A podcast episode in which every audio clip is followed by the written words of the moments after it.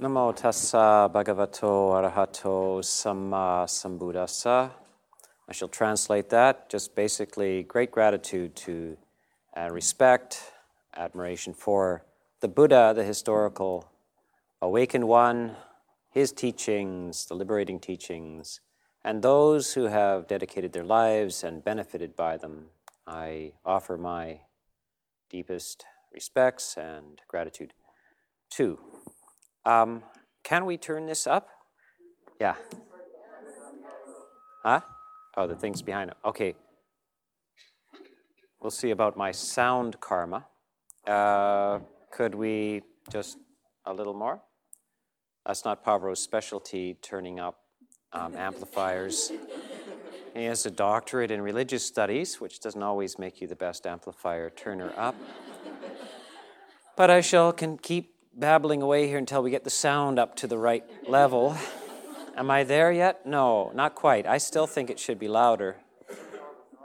Oh, you turned all the knobs. Okay. See what I mean by PhDs, you know? Okay.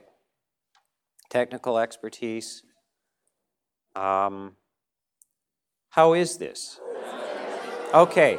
Okay. Enough knobs then. Okay. okay. Did you find anybody under there? Good. Um, I understand also tonight that Matthieu, this is a very uh, cornucopia of Buddhist monastics visiting Vancouver. Vancouver is becoming a hotbed of, of Dhamma. We have here, who will soon be giving some talks as well in uh, retreats, and Matthieu Ricard, are you familiar with this name? He, I, I believe he's speaking tonight as well. And I thought I'd have some serious competition. He's very famous. He's known as the happiest man in the world. I am rank, ranked number 56. Ajahn Brahm is known as the funniest monk. I'm ranked number 13.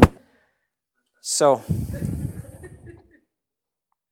this is a strange topic for me. I usually wing it and give an improv um, Dhamma talks. I never know what, what I'm going to say until I said it. And this topic tonight is, you would think I wouldn't have to prepare for it. It's about my life for the last 20 years. So if I don't know about it, who does?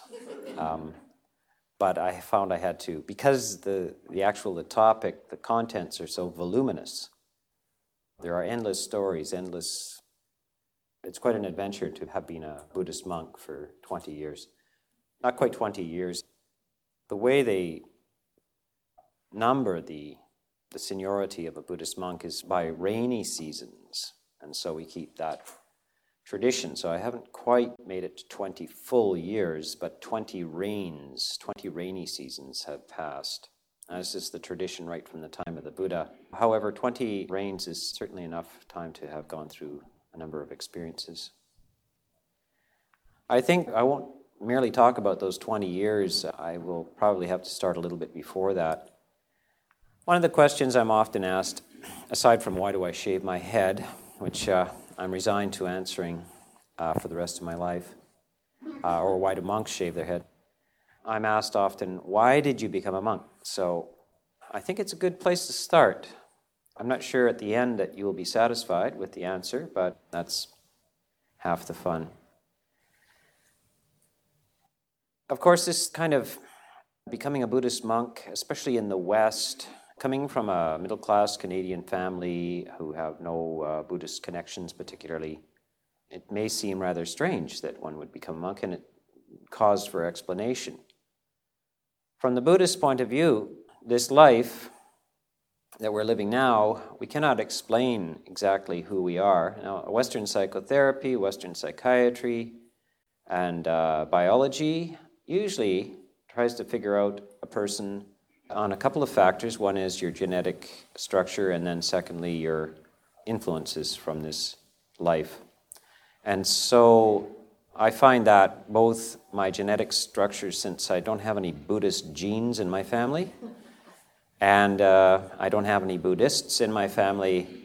The Western attempt to explain why an individual is the way they are is woefully inadequate. So, only from the Buddhist perspective, it makes perfect sense that at somewhere along the line I've had in past lives deep connections with this the Buddha, the Dhamma, the Sangha.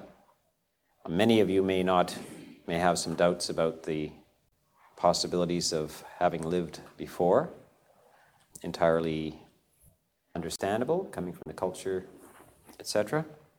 However, it is it is curious how one seems to find oneself in such a culturally different lifestyle and to feel utterly at home in it, that it fits like a glove.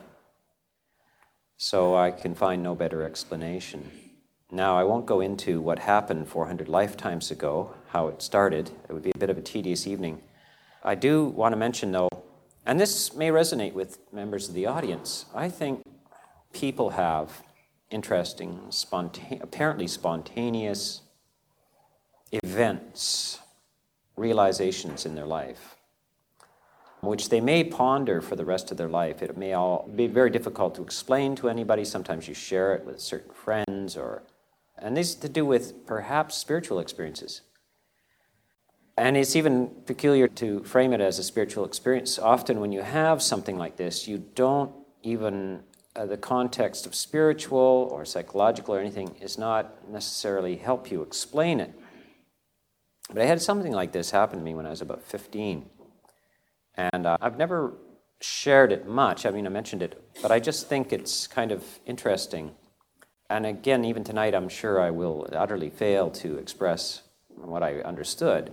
And I was, uh, you know, a kid in high school, and just I think I was on, I might have been on my lunch break or just after school, just standing in a park by a lake, nobody with me at the time, and perhaps just gazing out at the water. And, you know, appreciating just being away from the school, you know, the, all of that. And perhaps my mind was in a tranquil or contemplative or open kind of mood, but I, I suddenly realized something. It's a very, not an idea type of realization, a very kind of direct, a kind of revelation about the truth of life. And it was, um, the summary of it is that what I suddenly realized is that people are walking around and inventing stories about life when you actually just look at them, including myself, what they're actually doing, if you could just film them without sound, you would just see that they walk, they sit, they lie down, they stretch, they eat, etc. But from the inside, being a human from the inside, that doesn't seem to be an adequate description of your life. There's this huge drama going on. Now, it suddenly hit me that that's exactly what it is and all it is.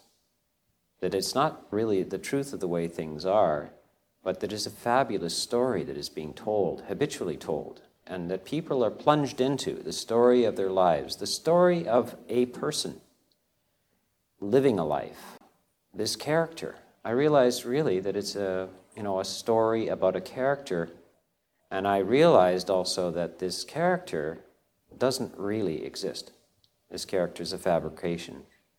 This one we refer to as me or Bob or Tom at the time is really a construct of imagination. And that struck me as such a remarkable insight. It was liberating in a strange way.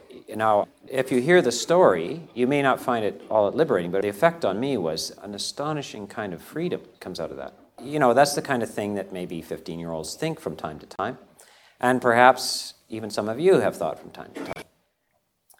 But it was something that I really couldn't process too well. I wondered afterwards what that was, what that insight was, and whether anybody else had thought of this, or, or whether many had, or what it was. I even asked myself, I wonder if I just had a religious experience. Because I was not religious. I mean, I didn't go to church or anything like that. But I wondered, I asked myself, was this a religious experience?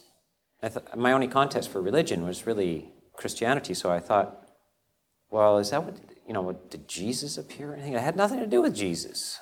had nothing to do with heaven or God or any of those things, but it was very liberating. And it seemed to be a very deep truth. That there was a huge kind of given process that you're completely immersed in, involved in, and that is this utterly believed immersion into a, a kind of a play. And I somehow, spontaneously, had just kind of got my head above the water of this thing for a while. I even think I shared it with a few of my uncomprehending fellow 15 year olds who had various, yes, I, I see. yeah, right on. um, anyway, I didn't realize that it was incommunicable, that the experience is not communicable by ideas and so forth, but I thought I would throw it out there as a kind of a spontaneous uh, something or other that never really went away. In fact, I puzzled about it for some years, never had a context for it. Went on to inquire. It seemed to me that the contents of that were kind of self verifiable. It wasn't a matter of guessing or faith or anything, it was just kind of direct experience. And it was quite liberating and sort of giving me a sense of detachment or equanimity from the drama. Now, what happens with these kind of things, unless you practice them a lot and have a lot of support for them, quite often they can they affect you, but they, they cannot always be deep enough to shape your real, all continuous experience. Something went on there. And then I went off to, uh, eventually, I went to university, not too many years later, but three years later, and uh, I was still curious about what this was all about and the meaning of things, so I went into uh, philosophy. I thought, I hoped, although I did have some doubts about the matter, that somebody there at the university might really actually have some of the answers to the meaning of life. So I went. It wasn't too long till I found out wrong. Um, more or less, that I discovered in academic philosophy and in literature, etc., the those parts of it never occurred to me to study science because I already knew at the ripe age of 15 that it had nothing to tell me. By the way, that's uh, the same conclusion that many philosophers have come to, Socrates included. It took him till he was 29 to figure that out. He said at first he inquired into the meaning of life through science or with natural philosophy, etc., the uh, inquiry, he says, finally realized it doesn't go anywhere. It's not going to answer the deeper question, so he abandoned it. I always intuitively felt that nothing that I could learn in the, what we would call science could possibly address the deeper issues of existence. But I hoped that maybe philosophy could. It turns out that um, they're not really, the professors of philosophy are not really professors of philosophy, they're prof- historians of philosophy, and etc. So I decided that uh, since this quest, this needing to find out something would not cease, that didn't matter what I did, that would go on as well. So I decided to go into music uh, as a kind of a livelihood or a training or something. I figured at least one thing occurred to me, and that has something to do with being a Buddhist monk. I remember this very clearly. I'm thinking about how to make a living or how to get along in life, and I thought, well, music is harmless. And that's interesting, you know choosing a, a way of life just because it's harmless. At least it's harmless. so uh, I went into it. And uh, so I think I benefited somewhat from these uh, studies. I didn't start, of course, at that age uh, music. I had a lot of years, even as a child, involved in music. And one thing is similar to the spiritual life music, or at least especially uh, disciplined uh, approach to music, classical music and jazz and things that require a lot of um, uh, complexity and study and development and so forth, helped me in many ways uh, becoming a monk. Because I spent many, many, many hours, hundreds, thousands, thousands of hours alone in a practice room. And uh, when it came time to be a Buddhist monk, uh, the idea of going alone to your practice room was far from a foreign idea to me. I was endeavoring in different ways, but it was also the very clear realization that in order to play the music, you have to practice. And there's a lot of practice. And it's not all just truth, beauty, goodness, but there are also scales. and uh, if you don't do the scales, your capacity to express and develop this truth, beauty, and goodness is can be somewhat limited. So I proceeded on. I think that somewhere in me, though, this kind of these seeds which sprouted in you know spontaneously at 15 are a little, just a little blip from the some sort of past life process that is just coming up spontaneously, given the right situation. Notice the the situation is in nature by a, a placid body of water and alone. And those are some of the ingredients a low sensory, alone, undistracted situation, uh, which allows some sort of insight to float to the surface. So I um, went on to uh, let this kind of counterbalance my life as an urban classical musician, you know, living in the midst of arts and so forth. I felt again some sort of need for this peace and quiet. So I ended up finding a friend who is uh, also a rather unlikely philosopher. He was a graduate of physics, physics engineering. He was just starting a computer company. This is back in the 70s. But for some reason, both of us had this great craving to go off into the middle of nowhere and um, wander around for days or even weeks on end in Ontario in the winter. So we did.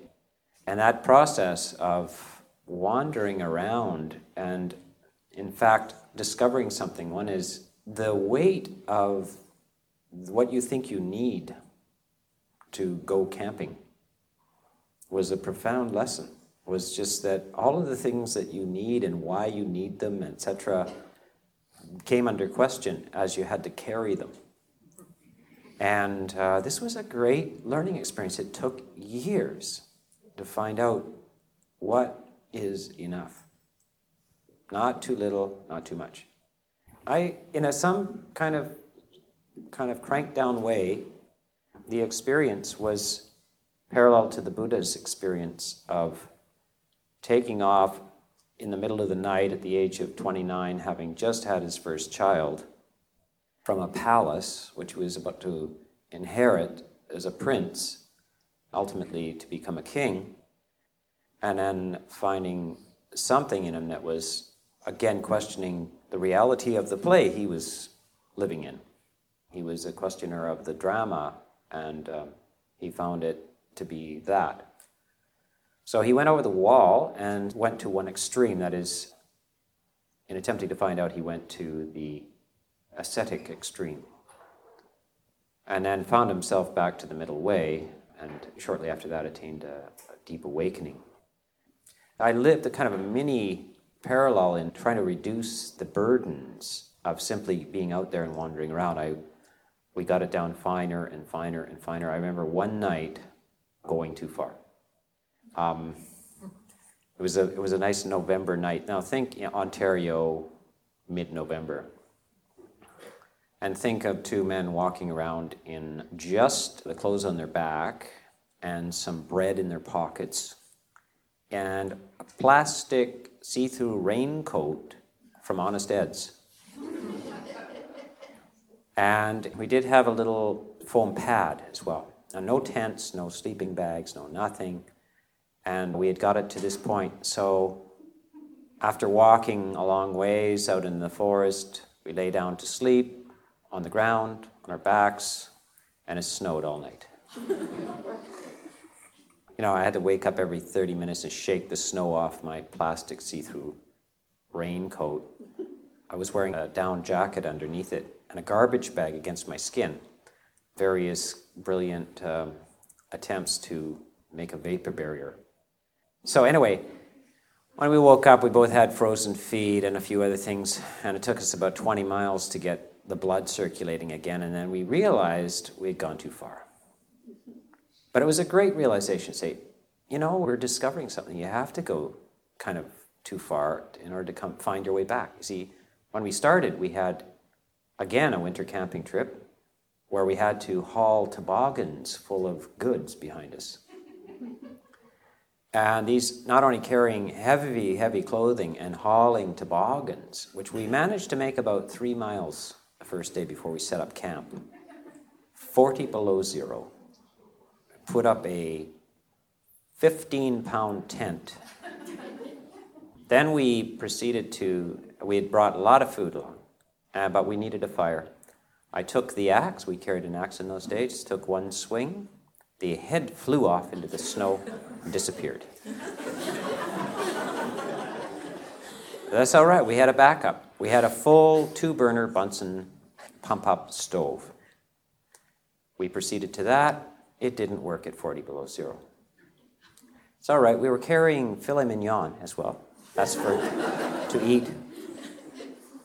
Frozen pucks, unbelievably close to a hockey puck, wrapped in bacon uh, thinking that this is what you needed as nutrition for a winter camping trip in Ontario. and we proceeded, then we had sterno. See, three, a level of three. So a first, fire, the axe, axe head disappears, never to be found again. Two burner Bunsen doesn't work, and the sterno, of course, not even adequate to heat the water for this huge amount of hot chocolate we had. So, a huge amount of gourmet frozen food, totally unedible. So, we just ate as much snow as we could and tried to get some sleep. My friend, wearing enormous amounts of clothing against the clothes, sweated, had sweated hugely, and was versed in the idea that you had to change your clothes. So we also had a pump up lantern glowing extremely brightly and dangerously in the tent attempting to change his clothes at 40 below zero, knocked the lantern down and set everything on fire. uh, it wasn't total tragedy. We did put it out in the darkness, smelling of kerosene and shards of glass all over the place. We proceeded to try to sleep through the night. And so we learned a big lesson from this. It's a complete, none of this stuff worked. We were way vastly overburdened. It was a complete tragedy. And uh, so that's the tragedy of indulgence, overindulgence, and the burdens that come with it, and then getting it down to having nothing, and certainly being no less comfortable with nothing, but neither of them being satisfactory. So finding my way towards a middle path. I also found my way into, uh, at this point, uh, into formal meditation. I began actually with the Tibetan group, and um, I meditated, but without the slightest effect. I really didn't know anything about it. I did it, I had no idea that would have any effect, but it seemed to be percolating somehow. So I was changing, and I wasn't even sure I approved of the changes. I had changes of view about things, about, again, the emergence of this kind of original glimpse that I had when I was a teenager that it's all just a story, isn't it? And people get awfully serious about it. And in a sense, that's why they suffer. And there's little part of me that just, in the midst of the drama, I must admit, you know, getting into the dramas as well, the melodrama, but some little voice inside me saying that, you know, this is just a story. Yeah. So, but without the training, without serious training and support for that view, it's hard to keep it afloat. So but certainly this trying to just understand what you need helped me because when I came back from all these camping trips and I found my, my house to be full of this and that, I realized I just don't need all this stuff. And why do I need it, etc. So everything got questioned, every aspect of my life. Finally, I made it to a Zen monastery, and uh, I began to practice there. Again, as I sat down and meditated, I didn't experience any immediate sort of wonderful anything, just struggle with the mind. One day I showed up early though, and a yoga class was in progress. One of the Zen nuns was teaching yoga. She'd been a yoga teacher. So I just joined in. It went on for about 40 minutes. And then I sat down to meditate. It was a very brief, this was, I was still quite a rank beginner. So it was maybe a 25 minute sitting but because of the yoga stretches and they, involved holding the breath and breath in and out, so forth, stretching the body. I, when I sat down, I felt incredibly peaceful. I got some peace. My mind wasn't all over the place, I was there. And I suddenly realized, oh, that's what they're talking about. I, I kind of, I, I hoped they were talking about something, but I really hadn't had any kind of experience of it. So that, I no longer, this is something that revealed to me that uh, it was no longer a matter of faith or, or just mad search. It was a direct experience, like even a small taste like that is a direct experience. And you realize it is possible to bring the mind into a different, much calmer, more peaceful, untroubled kind of condition. But this, uh, this also produced more um, changes. And uh, again, sometimes when these spiritual changes are handed to you, you're not entirely sure you approve of them. But this is a mysterious, I think, journey. Not only the spiritual journey, but it's just the journey in life is that some deeper part of your mind tends to hand you the marching orders. And the more superficial thinking, discursive part of the mind is not always sure that that's the right thing to be doing. But that deeper mind won't be refused. And if you try to get out of it, there will be no possible reward. You will find that it's not possible to run from that deeper mind, what it decides. The future is being laid out for you somehow. I think looking back, this brings me close to kind of pre monkish experiences, and uh, I am reminded of a story that stuck with me. I heard it once, and it is the way my life has unfolded.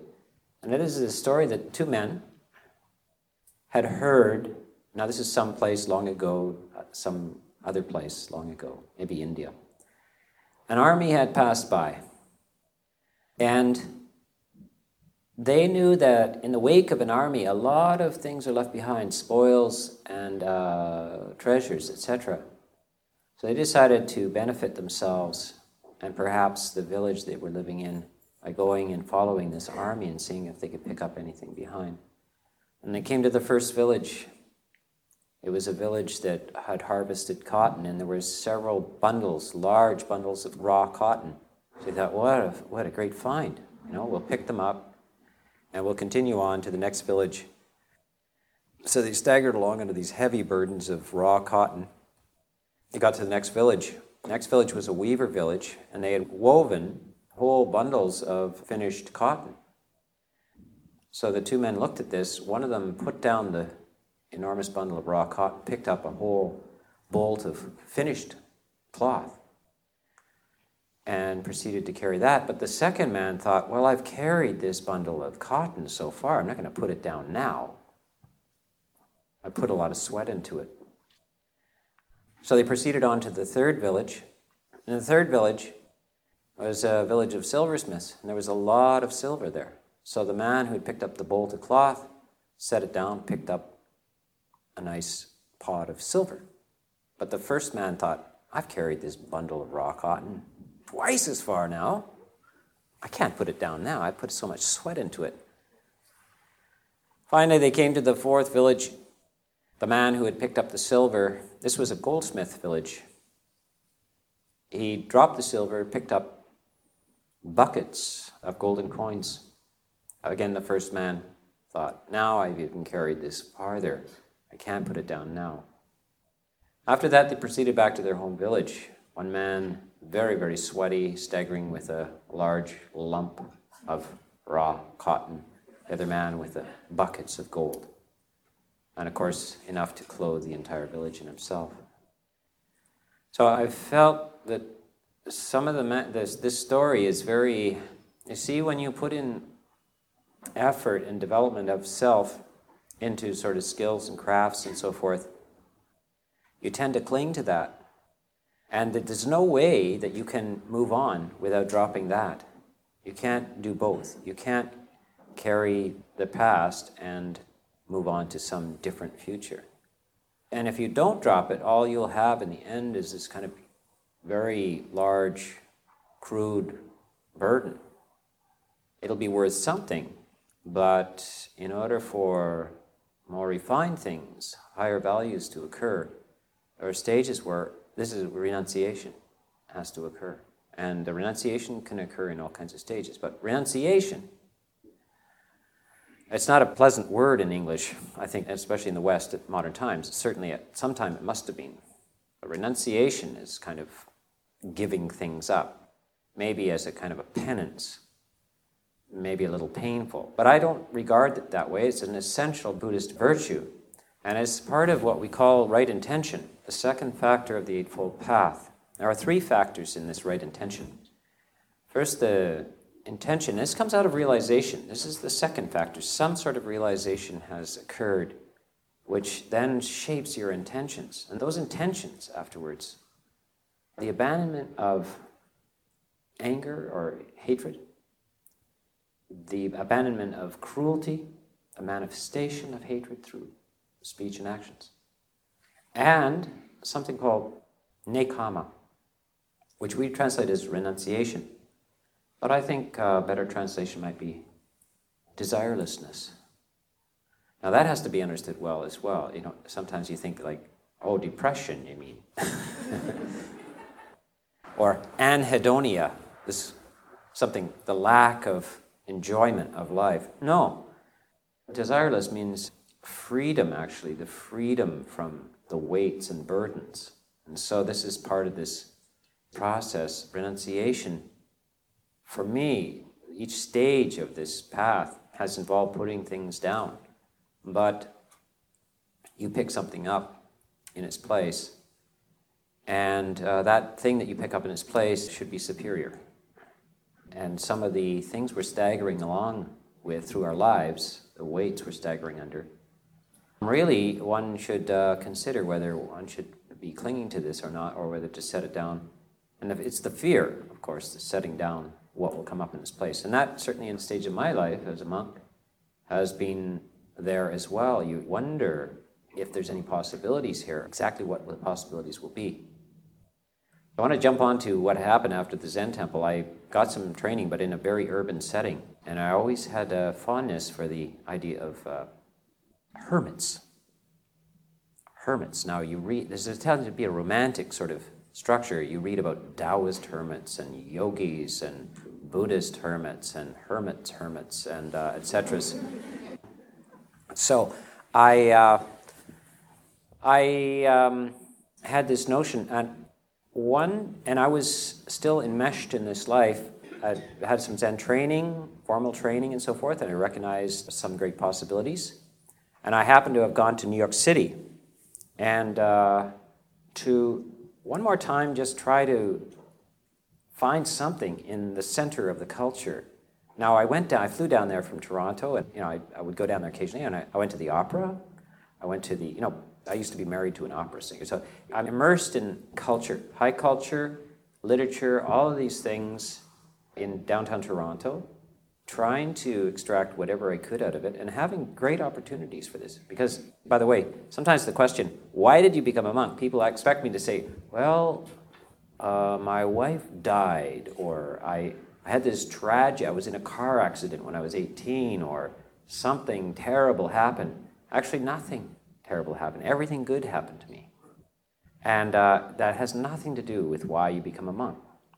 It's because the terrible potential is there for every living being. And uh, when we recognize ourselves as we could be anybody, there but for the grace of what? Karma? Go I?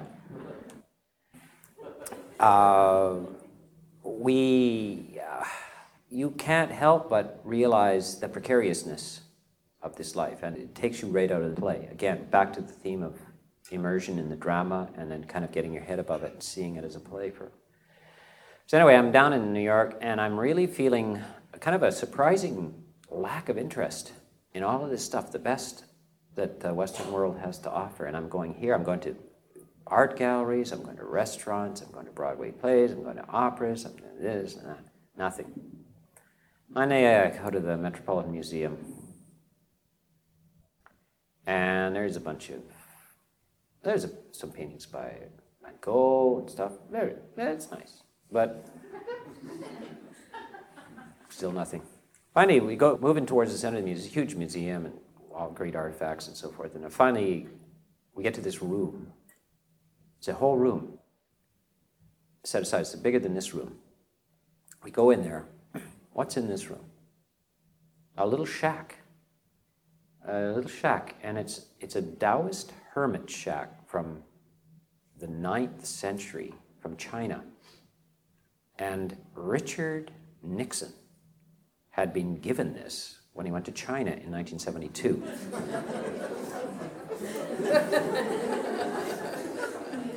I'm, anyway, I'm, I'm, I can just imagine Nixon being given a Taoist hermit shack and saying, Thank you very much.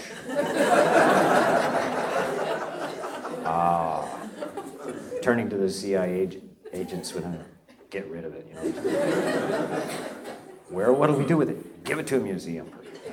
Anyway, I walked in there. This is the heart of the heart. So the Big Apple is the heart of the Western world. The Metropolitan Museum is the storehouse of the artifacts of the best production of the Western world. Right in the center of it is something from the East, which is not a, all it is is a shack.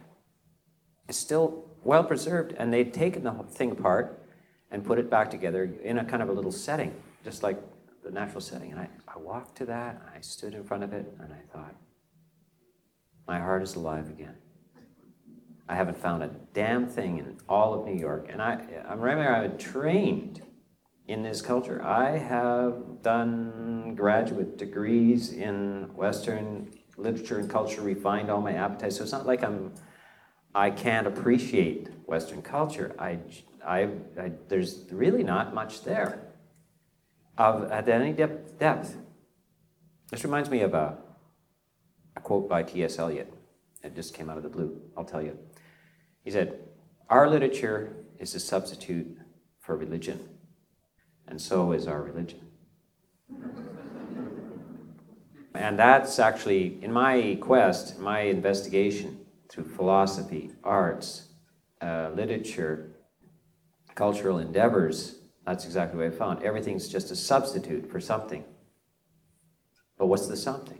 So when I stood before the hermit shack, I I think I saw the something.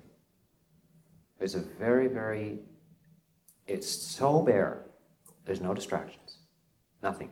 And it reminded me of Thoreau talking about why he went to his shack, you know.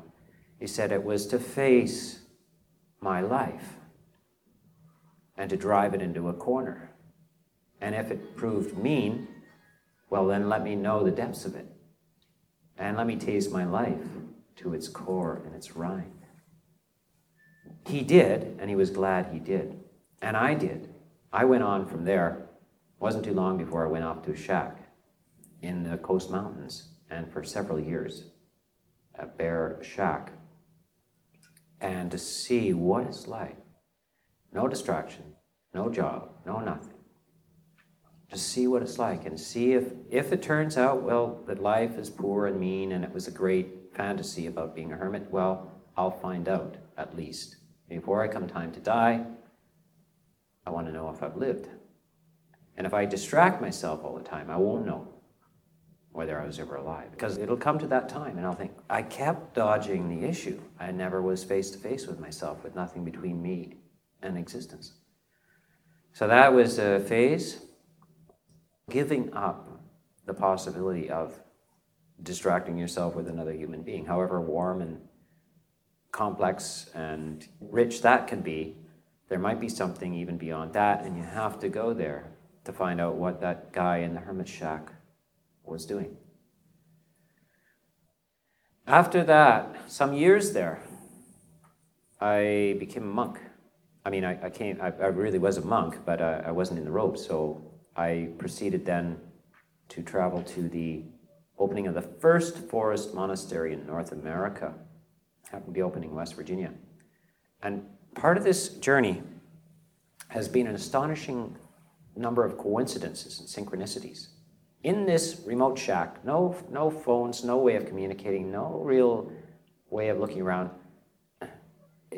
Coincidentally, a, uh, a Sri Lankan Buddhist showed up there, knocked on the door, And I, uh, I, I talked to him, and I was very fascinated. Somebody had told him that there was this kind of Buddhist, Western Buddhist sort of hermit living up there. So, oh, that's fascinating. So he, anyway, came over and made my acquaintance, and he turned out to be a very direct connection to a monk who had just come from the opening of the first forest monastery in North America. And I got a note pinned on my door because I had no communication that such and such had a, was the way. And so I end up within very short time on an airplane to West Virginia to that first forest monastery where I was ordained as a Buddhist monk just about 20 years ago. And I'm now at the beginning of the topic for tonight. I was kind of worried that I didn't have enough material. So uh, I have now arrived at West Virginia. I shall compress this into four minutes.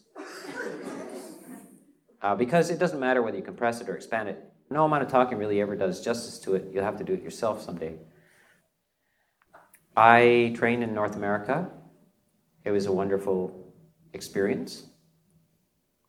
And um, just one little incident made me go deeper was an old man uh, near the monastery who uh, was a retired truck driver. And uh, his name was uh, Mr. Dennis. And uh, in West Virginia, ordinary Pope just used the initial of the last name, so he became Mr. D or Daddy D. And uh, he and Mummy D lived up behind the monastery. And they'd never seen anything like Buddhist monks, but they were quite, uh, quite uh, friendly hillbillies. And uh, it was a marvelous relationship. Uh, but Mr. D had nothing to do except watch TV and being retired. But he decided he would take the garbage from the monastery to the dump on Sundays. Now, it's just a local dump. This is out in the middle of the boondocks, the Blue Ridge Mountains of West Virginia. And I, because he can't lift anything, he can only drive his truck. I, uh, I'm a monk by this time. I load the truck and go to the dump with him and unload the truck. Whenever he rolls up on a Sunday, the dump is open at a certain hour, and we eat at 11. He always comes early, just as I'm about to begin the one meal of the day. and no matter how many times I've told him that we eat at this time, and the dump doesn't open till 11:45, and uh, there's no point in sitting in front of the chain in front of the dump until it's open. But he's uh, doesn't remember things very well. So he keeps forgetting this and showing up early to the dump. And I keep having to interrupt my meal, the one meal, and I rush out there because he lays on the horn at the monastery. and this shriveled old man leans his head out the window every time. And the first time this really took me by surprise. He says, and this is sort of a thing that truckers say to each other, I guess. He leans out the window. He says, Hey, Sona, what you know for sure?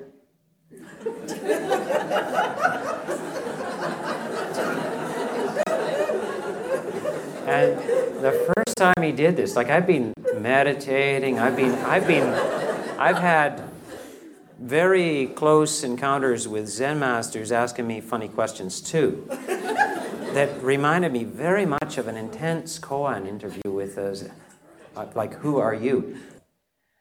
What do you know for sure? the first time I just laughed. I just, ha ha ha. we went to the dump, and of course, it wasn't open yet. We had to sit there and wait. And he always brought the newspaper along, so we read the newspaper, waiting for the dump to open. And then he did it again. And then I thought, I'm going to have to answer this question. and then the problem was he's very old and he would occasionally have a heart attack. And uh, an ambulance would go up there, and we think that's the end of Miss Daddy D. But uh, he would resurrect and uh, be brought back. And so I thought, well, what do I know for sure? And then I thought, oh, we're going to die. That's right. I forgot. That's so obvious, isn't it? But then I thought, I can't tell him that. you know, what do you know for sure, Sona? Well, we're going to die, you know. Yeah, I just about did it last night, you know, like, I don't want to know about that. So I kept thinking, well, what do I know for sure? I mean, absolute truth, but it's not like you're going to die. I had to think about it, think about it. Think. I finally got an answer. So He came early again, lay on the horn, missed the meal, go out there. What do you know for sure? You say, well, we're not getting any younger, are we? so he said, ah, that's for sure. There's a gentle kind of nudge in the way of mortality and truth and something, but not so. So, you know, I thought about that. The whole thing is very eerie. Like, what is this guy? What is this aged, sick man who shows up early, even though I've told him not to? Is this not the signs the Buddha saw that drove him from the palace? An old man, a sick man, a dead man, and then a monk walking into the forest. These are the heavenly signs that the Buddha set the Buddha off in the quest for like, what does it mean if you just get old, and sick, and die? Is there any meaning? What do you do? How do you deal with it? He also happened to be Daddy D. Now, this D is a huge D. What does it stand for? Is this not Daddy Death? Showing up to get me and take me to the dump? Also early? And asking me, what do you know for sure? This is not an unbelievable, you know, as I say, life this life is full of coincidences, but you sometimes you don't recognize them until after you only put this together. Uh, anyway, I've continued to try to answer that, to you know, find out what I know for sure, and to understand it. That although I, I left there and went off to Thailand to the forest and so forth, it's been a great adventure since. But I, I, I have to always expect. You never know. I'm going to hear that voice. Hey, son. Why'd you for sure? And so, uh, yes, I've been a Buddhist monk for 20 years, and I'm very seriously working on that, and I'm always ready, hopefully, to answer it when you get asked that question. So I leave that with you tonight, um, because I don't want to uh, bore you. So, uh, anyway, I got through chapter one, and you'll have to come to the retreats, future retreats, to hear. We only got up to the third year of my monkhood, so um, I will leave this, uh, but it was a good start. I'll leave this for you tonight. Uh, by the way, anybody have any questions? I invite any questions. Uh, just yeah. Where does Buddha live now? Where does Buddha live now? He he's right here. um, it's a good question, and that you you all should ask yourself that. And that's what I've been asking myself. And I will be asking it until one day I can't tell you.